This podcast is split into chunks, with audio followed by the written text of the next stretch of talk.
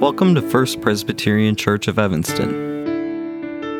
Today's sermon was given by guest preacher Reverend Susan Peterson. If you'd like to learn more about First Presbyterian Church of Evanston, visit firstpresevanston.org.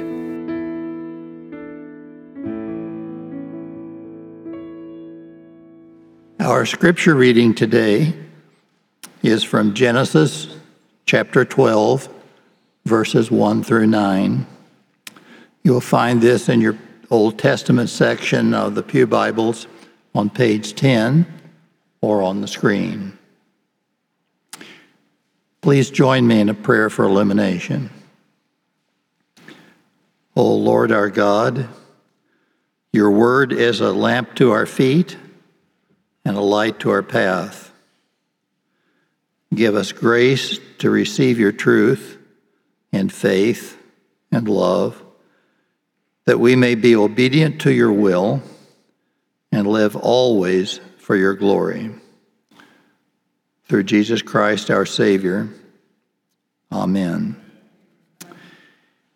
Uh, just a couple of words to set the context. Abram's father had taken him and grandson Lot and Sarai, Abram's wife, from Ur to go into the land of Canaan.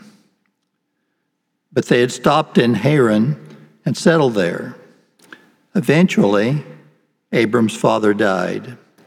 And then we pick up at Genesis 12:1. Now the Lord said to Abram, Go from your country and your kindred and your father's house to the land that I will show you.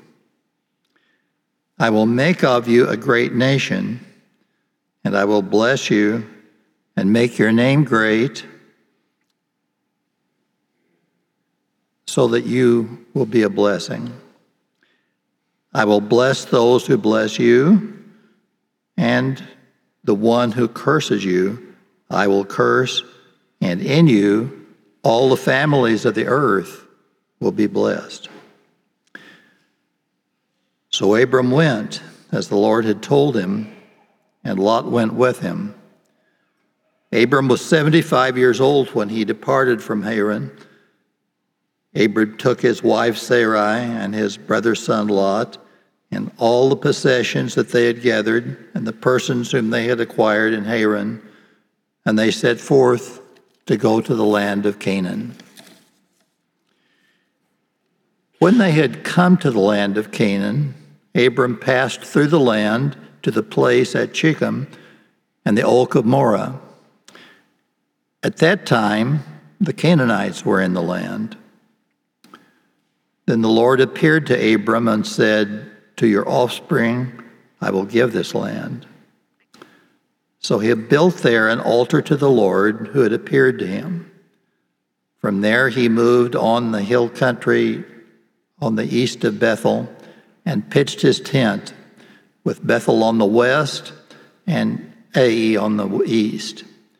And there he built an altar to the Lord and invoked the name of the Lord. And Abram journeyed on by stages toward the Negeb. This is the word of the Lord. Thanks be to God. I want to thank you for the privilege that um, it is to be here and worship with you this morning. It's exciting to see familiar faces in a church that I'm not at very often. In fact, I'm not sure I've been here for worship since I was in seminary just a few years ago, like almost 20 years ago. So it is good to be with you this morning. Thank you for that privilege. Would you join me for a word of prayer? Loving God, may the words of my mouth and the meditation of all of our hearts be acceptable and pleasing to you, our rock and our redeemer. Amen. I think it's a pretty safe guess that this text that we just heard is a familiar one to many of us. It's the story of God's call to Abram, aka Abraham, to move out in faith to an unknown land. It is the story of the human recognition of the one true God, the roots of monotheism. It is the story of the giving of a promise, the making of a covenant, that if Abram is obedient, God will make a great nation of Abraham and his descendants, and that through them, all the families of the earth will be blessed. It's the story of the beginning of God's chosen people, the place in Scripture where the story moves from a universal history to the history of one specific people, the people who will become known as the Hebrews. It is this story that gives us a glimpse of God's purpose in choosing a people. If they live in accordance with his moral law, they will be a blessing. And by example, they will draw others to God. All of that in nine short verses. Isn't it amazing? It's quite a story. But even more than that, if we take a closer look, it's our story as well. That may seem a little hard to believe because, after all, what do we really have in common with ancient peoples in an ancient land? None of us were farmers out in the middle of a desert, nomadic existence, believing in multiple gods. So, yeah, it's a little far fetched. And I'm guessing that few of us will actually be called by God to leave our homes and all that's familiar to us to a place and go to a place that God will show us. And if we obey that call, nations will be blessed by us. But for these next few minutes, I invite you to go with me as together we explore the text and understand a bit more how much we have in common with our ancient ancestors in faith. So, as Bill mentioned, Abram's story actually begins toward the end of chapter 11 when the lists of generations that populated the earth after the flood get to a man named Terah. Verse 31 tells us that Terah had three sons, one of whom was Abram. They lived in Ur of the Chaldeans, present day Iraq. Scripture says that one day Terah took his son Abram, his daughter in law Sarai, and his grandson Lot, and they moved away from Ur of the Chaldeans. He was headed for the land of Canaan, but they stopped at Haran and settled there. Now, the scripture doesn't tell us why they stopped. But they did stop and they settled there. Why they stopped short of their goal of Canaan, we don't know. But what we do know is that they stayed and that Terah died there. Then the story continues with God's instruction to Abram to leave family and friends and go to a new place. And here is our first point of commonality with Abram's story. If we use Abram's literal physical journey as a metaphor for our spiritual journey, we see that no one arrives at his or her intended destination in a single step. At least that's not the way my faith journey has occurred. Fits and starts would be a more accurate description. Abram's journey took place in stages. And on the way to our sanctification, our spiritual journey takes place in stages as well. Abram initially sets out from Ur with the intention of arriving in Canaan, but he and his family settled in Haran for a period of time. And so it is with us. We are on a lifelong journey, a pilgrimage. during which we are called to grow in Christlikeness. On our pilgrimage, there are periods of growing and learning, moving forward towards sanctification, and then often there are periods of standing still, settling, so to speak. Abram moved on toward his intended destination at God's invitation. And a question for us to consider is if indeed we're settled, we've stopped on our journey. If we're not making progress and growing spiritually toward our goal of sanctification, have we decided to stay put? Allow other things to get in the way of our journey and our growth? Will we decide to do what it takes to make for, to move forward or will we choose to be settled where we are? Will we respond to God's invitation and continue on our journey?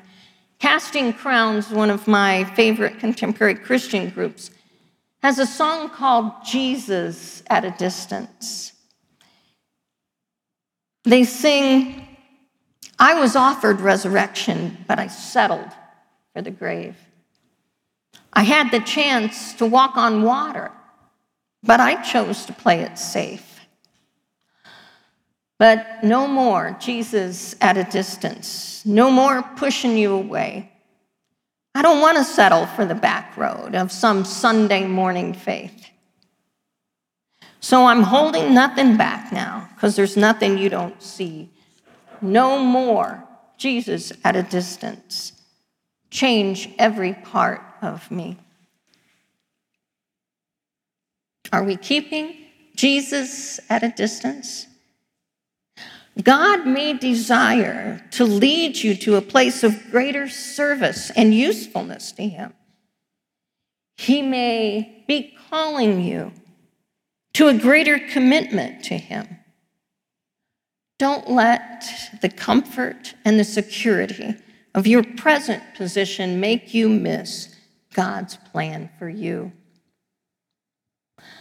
So God invites Abram to go to a land that God will show him. I have to say, as an aside here, isn't it amazing? You can imagine Abram coming home and saying to his wife, Honey, we're going to move. And she says, Where to? And he says, I have no idea. I'm just, I honor Sarai for going along with him. It's not just Abram's faith, is it? So God invites Abram to a new land. And we also share this experience with Abram, believe it or not, maybe not to go to a new land, to a new physical place, but God invites us to a new way of being in the world. God calls us to be reflections of His love in the land where we are, to be in the world, but not of the world. Unfortunately, often, I think it's difficult to distinguish the behaviors of those who follow Christ from those who don't. Christ followers should be producing the fruit of the Spirit love, joy, peace, patience, kindness, goodness, faithfulness, gentleness, and self control. Does that sound like our way of being in this world? I think we live our lives on the edge, tempers ready to flare at the slightest mention of things with which we disagree. We prefer to be right rather than be kind or gentle. We're quickly offended. We use social media to argue with each other or to use it as a vehicle to boast how perfect our lives are. Frequently, our lives are a reflection of the world, not a reflection of Christ. Perhaps God is calling us to join him in a new land a way of being in which we can be co creators with Him. Recently, I was reading Reverend Mark Batterson's book titled, Please, Sorry, Thank You. And in, in there, he writes according to linguists, abracadabra is the most universally used word that doesn't need translation.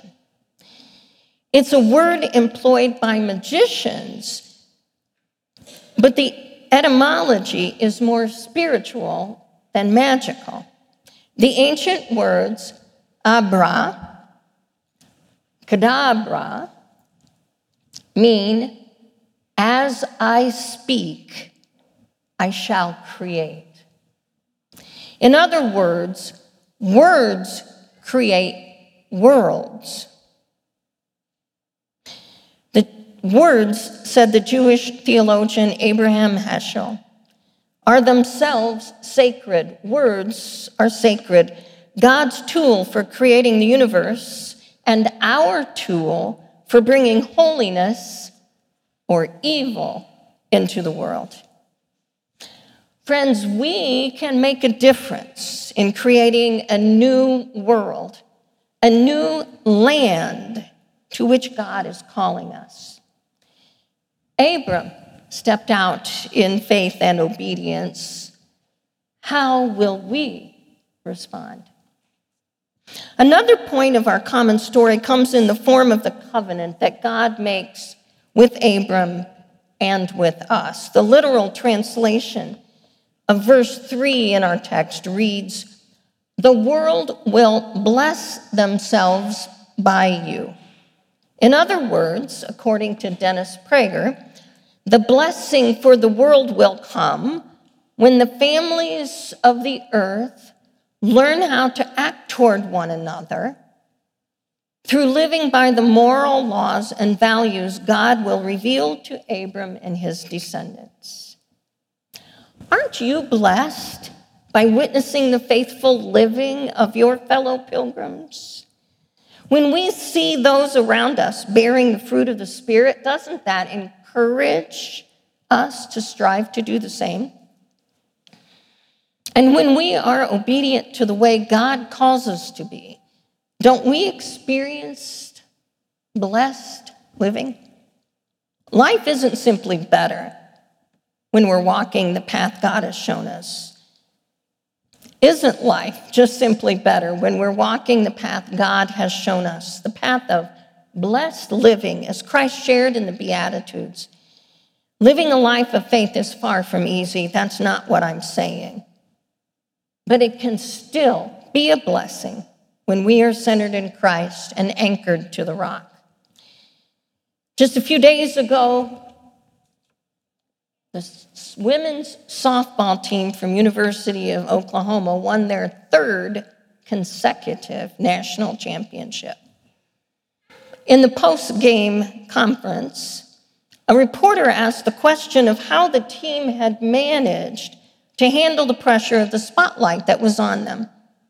How they kept the joy all year, which came with their success of winning two in a row, let alone three. I don't think he was anticipating the answer that these young women gave, but I'm sure he and all those who heard the response were blessed by what they heard. Here's a little bit of what some of the players had to say.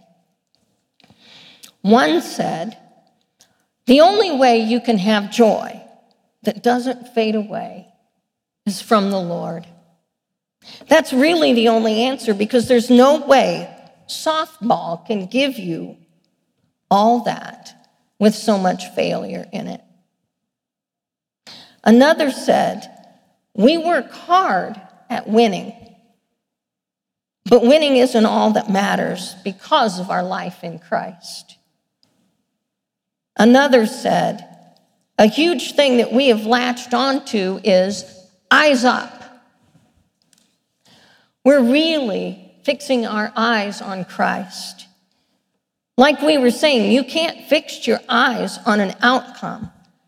This game is giving us an opportunity to glorify God. Once we figured that out, and everyone was all in for that, it changed so much. I can't help but believe that the world was blessed by hearing from those young women. It wasn't just one, it was all four of the players that were seated there. They were blessed. People from the top of their game, so successful in the eyes of this world, but doing what they do to glorify God. That is how we bless the world. When our lives are so reflective of the light of Christ that we draw others to Him, and then they are able to receive the blessing of life with God. Are we living with eyes up? So you see, our story isn't all that different from Abram's. Separated by millennia and geography, we do have a lot in common. God is still calling us to step out in faith, to be obedient, to live lives reflective of his love, to be a blessing to the world. But the question that arises for us is how's that going for us? How are we doing at that? If we're falling a bit, bit short, what shall we do about it? Well, the starting point is simply say yes to God's call. Say yes, Lord. I want to redirect the path I'm traveling. This current way of life isn't bringing blessing to me or to anyone else. So I say, Yes, Lord. I'm stepping out in faith with you by my side. Lead me like you led Abram to a new life. Now, that first step can launch you to myriad possibilities for a more faithful pilgrimage through this life. Maybe joining a Bible study group to understand more of the story of God and how you are a part of God's story.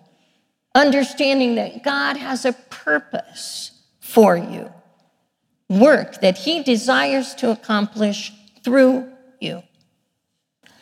Perhaps agreeing to be a part of one of the ministries of this congregation, and by looking at the bulletin and seeing all that's going on here, I am sure that there are numerous groups who could use additional hearts and hands. And I would be remiss if I didn't also include the encouragement to find a way to attend a pilgrimage weekend as a way to reignite your faith. Let those three days of a deep dive in the love of God be the launching pad for you to experience a new land with God. I know Peg Forbes would like to hear from you if you have some questions, and there are many others who have made that pilgrimage. Friends, the same God who called out to Abram is calling to us. Far too often, I think we sell God short. We fail to remember that the God who called Abram, the God who formed a nation from a couple who was barren and far beyond childbearing years. The same God who delivered his people from Egypt through parting seas. The same God who came to live among us, delivered us from sin, and conquered death. That same God is alive and working today. That same God is calling us to make our earthly pilgrimage walking closely with Him. The only question is so, what are we going to do? with it. Would you please pray with me?